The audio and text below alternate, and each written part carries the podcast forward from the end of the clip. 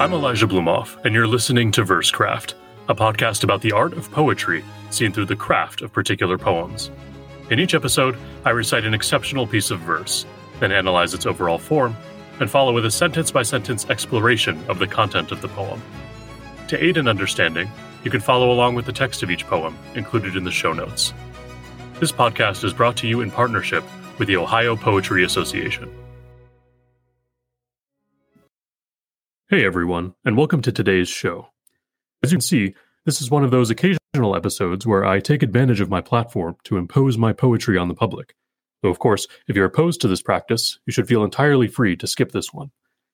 It would, of course, be ridiculous for me to claim that there isn't any self interest in my decision to offer these kinds of episodes, but the truth is, is that my intentions do go beyond mere self indulgence. It's rare enough that a poet sits down to analyze and explain their own work, and I think offering an opportunity for you to hear about a poem from the angle of the writer himself has at least the potential to be an interesting exercise. Furthermore, I recognize that Versecraft is, for the most part, a very impersonal podcast, and I like to use these episodes as a chance to open up a little bit about different facets of myself for those of you who are curious to get to know me a little bit better. Such are my rationalizations. Before I begin today, let me remind you, as always, that if you find yourself enjoying the show, please consider leaving a tip, becoming a paying subscriber, or purchasing some Versecraft merch, links to all of which you can find in the show notes. At the very least, please consider leaving a rating on Apple Podcasts and letting your friends know about the show. Thanks so much. For those of you listening who are poets and are shopping around manuscripts, I'd like to remind all of you that the submission period for the Anthony Hecht Poetry Prize is now open. The Hecht Prize, awarded by the Waywiser Press, is one of the greatest formal leaning poetry prizes in the business, offering the winner not only publication with Waywiser, but a purse of $3,000 and a book launch at the Folger Shakespeare Library in Washington, D.C. You'll also win the satisfaction of knowing that you've beaten me, as I'll be applying myself as well. Finally, one interesting note on last week's episode. James Matthew Wilson had some very kind words for me about the show, but he did offer one small but notable correction. He did not, in fact, intend to employ a broken backed line, but rather, because he pronounces the word childhood as three syllables, childhood, the line in question is actually perfectly iambic. I confess this reading would not have occurred to me, and I'm very glad he pointed it out. It goes to show how, in some rare instances, regional pronunciation can be a factor in how a line is scanned. In my previous two self featuring episodes, I chose poems that allowed me to talk about important influences in my life, namely psychedelics and heavy metal. Today, I'd like to talk about another my Jewish inheritance. Unfortunately, I can hardly talk about my Jewishness without at least briefly mentioning the horrific war happening right now in Israel and the Gaza Strip. The Israeli Palestinian conflict in general is, of course, a perpetual moral disaster, and anyone who believes that either side is historically free of blame is woefully misinformed. That being said, what Hamas has done is unambiguously evil. The gleeful massacre and abduction of hundreds of innocent civilians, including women and children, has no possible justification. If it was actually true, as Hamas likes to claim, that the goal of their efforts is merely Palestinian liberation, they would not strive to achieve it by indiscriminately slaughtering Israeli citizens. Palestinian liberation will never, ever happen under such conditions, barring a truly apocalyptic war across the Middle East. Such a war, in which millions upon millions would die, is exactly what Hamas wants. They are irrationally driven by revenge, religious and ethnic hatred, and a death wish in every sense. They are a threat not only to Israel, but to all innocent and reasonable Palestinians. For the sake of the future of both Israel and Palestine, Hamas must be brought to justice. I would like to think that my condemnation of Hamas has very little to do with my Jewishness, and everything to do with my basic capacity for moral judgment as a human being. In every situation, I think it is irrationally tribalistic to, to hold to any given opinion or practice merely because of one's cultural or genetic inheritance. As such, while my approach to Judaism has always been respectful and often admiring, it has also always been critical. And those elements of Judaism I have embraced have only been those which I believe are insightful and justified. Even more than most religions, Judaism has many aspects. It is not only a faith, but a culture. Not only a faith and a culture, but an ethnicity. As such, there are many ways in which one can be Jewish. There are those who are ethnically Jewish, but culturally and religiously Catholic, like a significant percentage of the population of Latin America. There are ethnic and cultural Jews who are religiously Buddhist, like Allen Ginsberg. There are ethnic and cultural non Jews who are religiously Jewish, like many converts, or like the historical Khazars. On top of all of this, there is no universal agreement on what Jews actually believe, and disagreement, debate, and personal interpretation are not only permitted, but encouraged. There is an old chestnut two Jews, three opinions.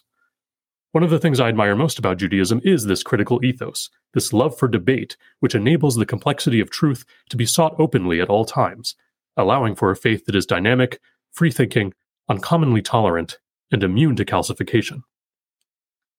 Because of this critical ethos, I have always felt the license to explore and question my relationship to Judaism as I saw fit, even with a rabbi for a father. To understand this relationship, I find it helpful to divide Jewish life into five dimensions ethnic, social, ritualistic, theological, and artistic. I feel very little attachment to my status as an ethnic Jew. As I've said, I don't believe in tribalism, and I am a cosmopolitan at heart.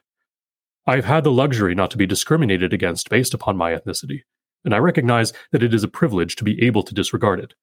If I lived in Israel, or Iran, or Poland, the case would be different. I do feel that it is always an injustice to the richness of one's personality to define oneself, or be defined by others, based on one's physical identity, and those who cannot help but be at least partially defined by their physical identity due to unjust social circumstances face not only material but spiritual oppression. The social element, such as having Jewish friends, close ties with a congregation, being part of Jewish organizations or groups, etc., leaves me similarly cold. I almost never have the urge to be around large amounts of people in any circumstance. And as for close friends, I require only that they be kind, reasonable, intellectually curious, and passionate about things I find interesting. Bonus points if they're engineers or artists. When it comes to Jewish ritual, I have mixed to positive reviews. I get no kicks out of keeping kosher or going to services regularly. On the other hand, having a bar mitzvah was one of the most exciting and stimulating experiences of my life. I find the Yom Kippur service moving and profound. Sukkot and Passover are beautiful opportunities to have lively symposia with friends and express gratitude for existence. The keeping of Shabbat, a day in the week set aside for contemplation and appreciation of the world, is a wise and wholesome practice. With the pressure and ambitions of daily life, and the suspicion that any specific ritual is more or less arbitrary, it is easy to let these things fall by the wayside. But having experienced them, I am convinced of their value.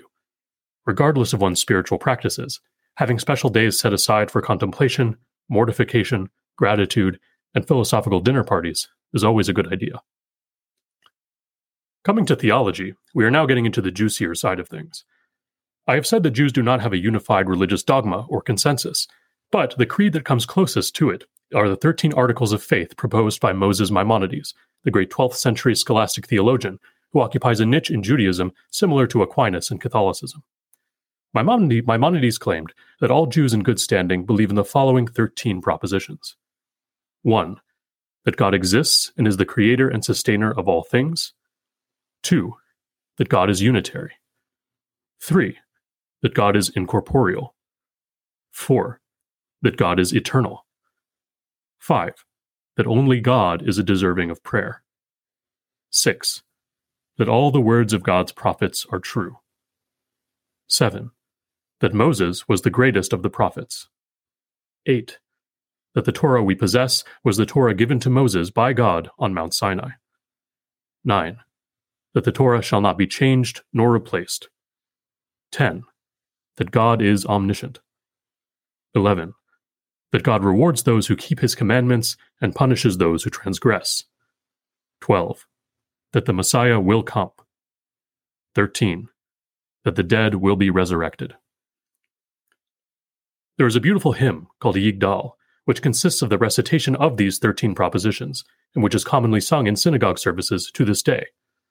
Obviously, Judaism has evolved quite a bit since the 12th century, but for the most part, this creed is still approved of by mainstream Jews.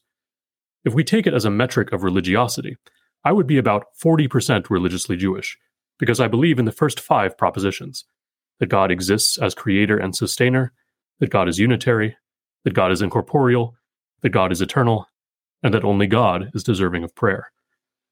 These are, of course, the propositions, propositions which are held in common by nearly all classical theists, whether of the Stoic, Platonic, or Aristotelian varieties, and it is within the category of classical theism that I would place myself, albeit, like Spinoza, with a Jewish flavor. I cannot describe God, other than to say that it is the transcendent source and sustainer of reality, infinite, eternal, and omnipotent, and that all we know of the world and ourselves is but one limited expression of this unlimited, incognizable source. I believe in God as a philosophical proposition, because, as per the principle of sufficient reason, it is rational to believe that the world is caused and irrational to believe that it is uncaused. Even if one were to per- permit the existence of an infinite regress, it would beg the question what brought the regress itself into being? Atheists will, of course, immediately retort that the theist who says that God is causeless is also being irrational. This is not quite true, however, because God transcends the domain of space time, where the principle of sufficient reason applies. God is not irrational, God is transrational. By contrast, to postulate that space time, which is bound by physical laws, does not possess an original cause, is irrational. If one were then to argue that there is a deep principle of the universe which is irrational and lies beneath the realm of the visible cosmic order, I would say that that person is probably talking about something very similar to what I'm talking about when I talk about God. As I've said elsewhere, I think the most essential distinction between a theist and an atheist is whether one believes in fundamental order or fundamental disorder. As chaos theory suggests, however, when it comes to absolute reality, this distinction, like all distinctions, must ultimately dissolve. Order and disorder bloom within one another in an eternal flower which is the dream of God. To my mind, it makes the most sense to view this blooming of order and disorder as itself a pattern, a fractal of meta order, which one might call the divine plan. Beyond cosmological arguments, I take the side of order as an existential act of faith. Because life forms possess a will to order, because consciousness is itself an Apollonian phenomenon, seeking to organize and understand the world of experience, I place my loyalties with Apollo, as I am called to do by the very nature of my being. It is God as Apollo operating within us, which also serves as the basis for an objective moral code. Moral conduct is the conduct which leads to true human flourishing. And this ideal conduct can be determined by closely examining and experiencing the nature of the kind of thing we are. When the Stoics urge us to follow nature, this is what they mean not to follow blind instinct, but to discover the laws of our own psychology and abide by them to our benefit. I'm not convinced that it makes sense to call God qua God moral, but God does express what one might call a moral streak through the creation of human nature, which psychologically rewards the exercise of moral conduct. Whether God is moral or not, God calls us to be moral, and that is the role we are best suited to fulfill in the cosmos. I am agnostic on the point of whether God could be said to have anything one, one might call a personality in and of itself. Then again, whatever consciousness is, and consciousness ultimately is all we know, its source is God. Certainly, God does manifest personality in conscious creatures, such as ourselves. Every living soul is simultaneously a mask that God wears and a revelation of divine intelligence. Hence, to the extent that it is possible, I believe that all forms of life are deserving of reverence. Such is a rough sketch of my own theology. If there is a Jewish spirit to my thought, it lies not only in the insistence on the transcendence and unity of God, but in my insistence on the objectivity of morality and the prescribed role of the human being as a righteous custodian of God's world. Above all, I treasure the insight which Judaism shares most explicitly with Hinduism, and which can be found movingly expressed in both the Book of Job and the Bhagavad Gita that God is simultaneously beautiful and terrifying, and that while God calls us to be moral, God itself is under no such obligation. We can expect no mercy or justice from God except as mercy and justice are expressed in ourselves. Nevertheless, the cruel horror that is God is also the source of all the gifts of life and is therefore deserving of awe, reverence, and gratitude. If there is an essential message which runs throughout my poetry, it is this. This brings us to the final dimension of my Judaism the arts. I have already spoken of the book of Job as a guiding text in my life and work, and I consider this grand and tragic poem not only an important theological document, but the chief literary accomplishment of the Jewish people. Every Jewish writer is writing footnotes to the book of Job. Consider the greatest modern Jewish writer, Franz Kafka. Who is he, if not the man who reinterpreted the agonies of Job for the modern world? The Bible as a whole, of course, is the most influential literary text ever written, and insofar as I engage with biblical material, which I do often, like in this poem, I am engaging with my Judaism. In both spirit and content, then, I consider myself a deeply Jewish writer. The last thing I'll mention here is that the blend of joy and sorrow, which I consider quintessential to Jewish art, quintessential to wisdom itself, is nowhere better expressed than in Jewish music, which I love. Klezmer is celebratory music in a minor key. And what more perfect metaphor could there be for the Jewish way of being? What better embodiment than the clarinet, which seems to laugh and cry at the same time? Or consider Chazzanut, the Jewish cantorial tradition. In no other sacred music is there such an embodiment of the soul crying out in the wilderness, offering anxious supplication to a God whose ways are terrible and whose grace is never guaranteed. It is some of the most moving music in the world.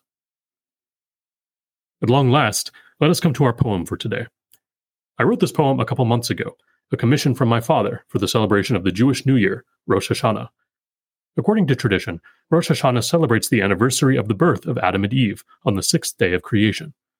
For the purposes of the poem, it is also important to know that it is customary to eat apples and honey on Rosh Hashanah, which symbolizes the hope for a sweet new year.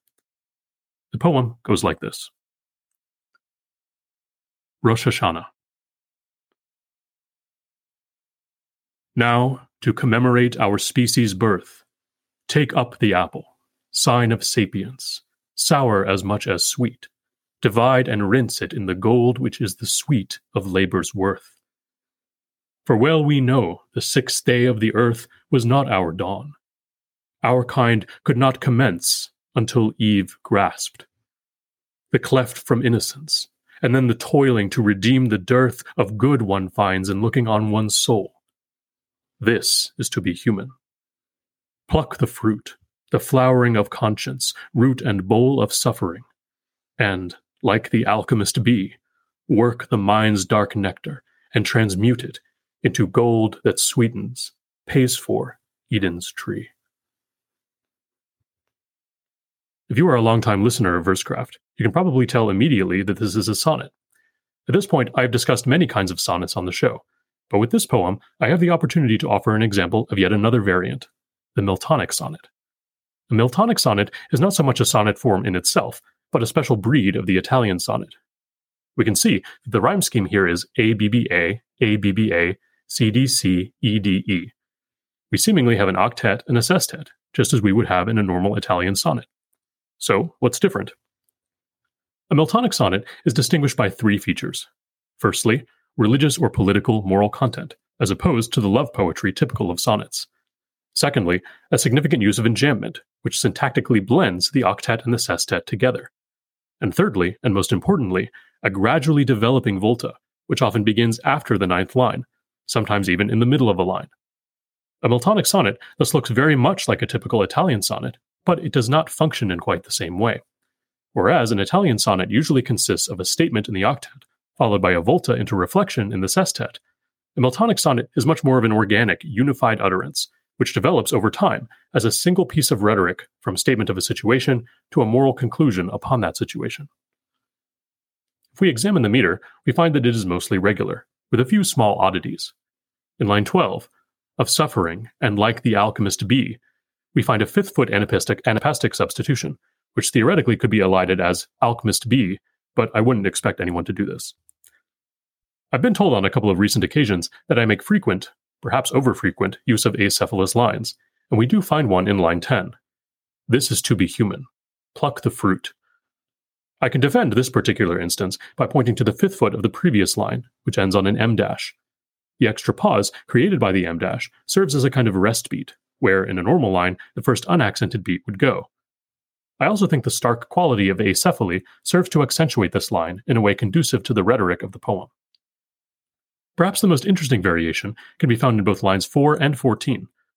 According to standard scansion, these are both Alexandrines, lines of hexameter, and I permitted myself this variant because they serve to provide a sense of sonic conclusiveness to the statements which they end. Furthermore, you will notice that in both cases, these are not aggressive Alexandrines, because the first foot of each of the lines is incredibly light. Take line 4. It in the gold which is the sweet of labor's worth. When this line is spoken, it sounds almost like pentameter, because we pronounce the first two feet almost as if they were a quartus paeon, a foot of three unaccented syllables followed by an, followed by an accented syllable. It in the gold. You might call this the uh, Beethoven foot, because it's ba ba ba bum. Another prosodist might scan this as a pyrrhic followed by an iamb. In any case, I feel that the hexameter effect is slight and unobtrusive. Let's now go back and read the first six and a half lines again. Now, to commemorate our species' birth, take up the apple, sign of sapience, sour as much as sweet. Divide and rinse it in the gold which is the sweet of labor's worth. For well we know the sixth day of the earth was not our dawn. Our kind could not commence until Eve grasped. Rosh Hashanah, as I have mentioned, is the commemoration of our species' birth in the form of Adam and Eve. The apple is a sign of sapience due to its association with the forbidden fruit of knowledge. Interestingly, I have never seen this connection actually made in Rosh Hashanah services. One reason, perhaps, is that the botanical identity of the forbidden fruit is never actually specified in the Torah. Its identification with the apple is a Christian inheritance, derived from a pun on the Latin word malum, which can mean both apple and evil.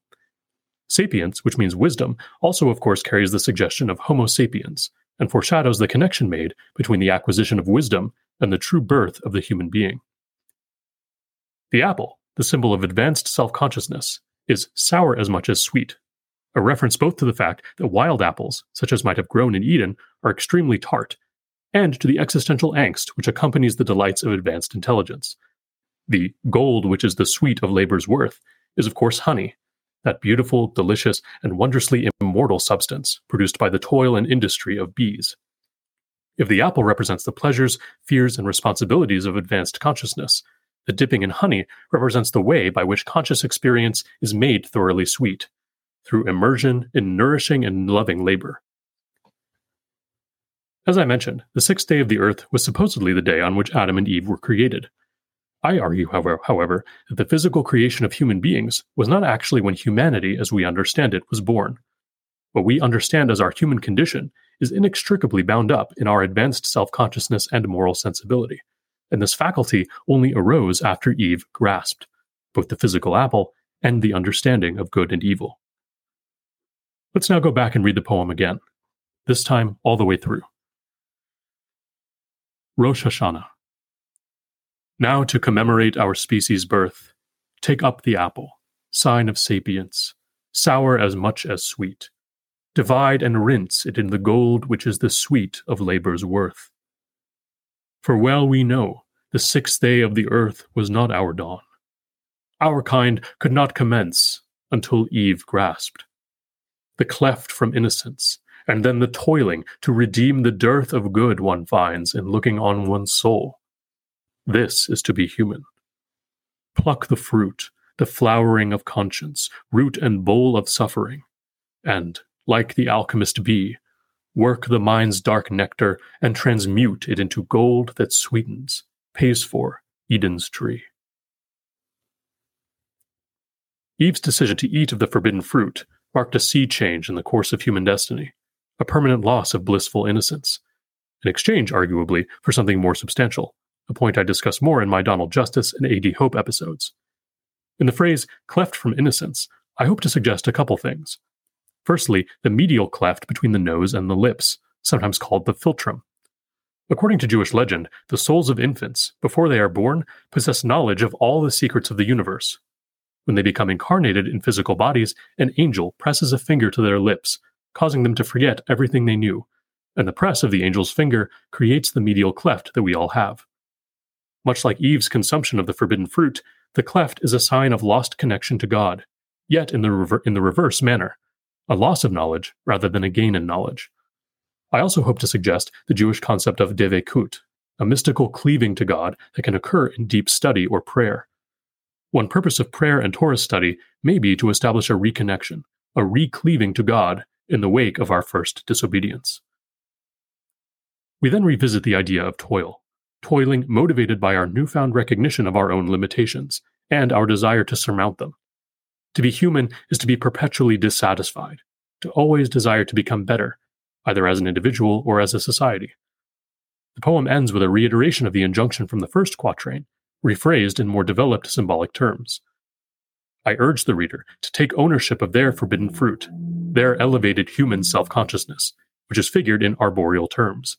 It is both a beautiful flowering of cognition and also the root and foundation of our existential suffering. We might recall that the neurons which give rise to our consciousness resemble nothing so much as the ramifying branches of trees.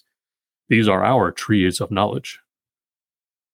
Having taken up the responsibility of conscience, it, then be- it then becomes our duty to work the mind's dark nectar, that is, the un- unprocessed emotions and cerebrations of our flowering consciousness, into accomplishments that, like honey, are sweet and nourishing. Just as the alchemist strives to turn lead into gold, so the bee strives to turn nectar into golden honey. And so do we strive to turn our mind's potential into valuable contributions to life and civilization. To work toward the goal of improving life and the world makes the bitterness of consciousness sweet and helps to pay for the responsibility we have taken on as the creatures of God able to distinguish good from evil. With all that we've learned and explored, let's read through this poem one last time, as an old friend. Rosh Hashanah. Now, to commemorate our species' birth, take up the apple, sign of sapience, sour as much as sweet, divide and rinse it in the gold which is the sweet of labor's worth. For well we know the sixth day of the earth was not our dawn. Our kind could not commence until Eve grasped. The cleft from innocence, and then the toiling to redeem the dearth of good one finds in looking on one's soul. This is to be human. Pluck the fruit, the flowering of conscience, root and bole of suffering, and, like the alchemist bee, work the mind's dark nectar and transmute it into gold that sweetens, pays for Eden's tree. Thank you so much for listening and for letting me put a little verse in your universe. If you liked this episode, please consider rating the show or leaving me a review on Apple Music or wherever you get your podcasts. If you have friends who love poetry, or even better, friends who don't get poetry but wish they did, please let them know about the show. Thanks again, and until next time.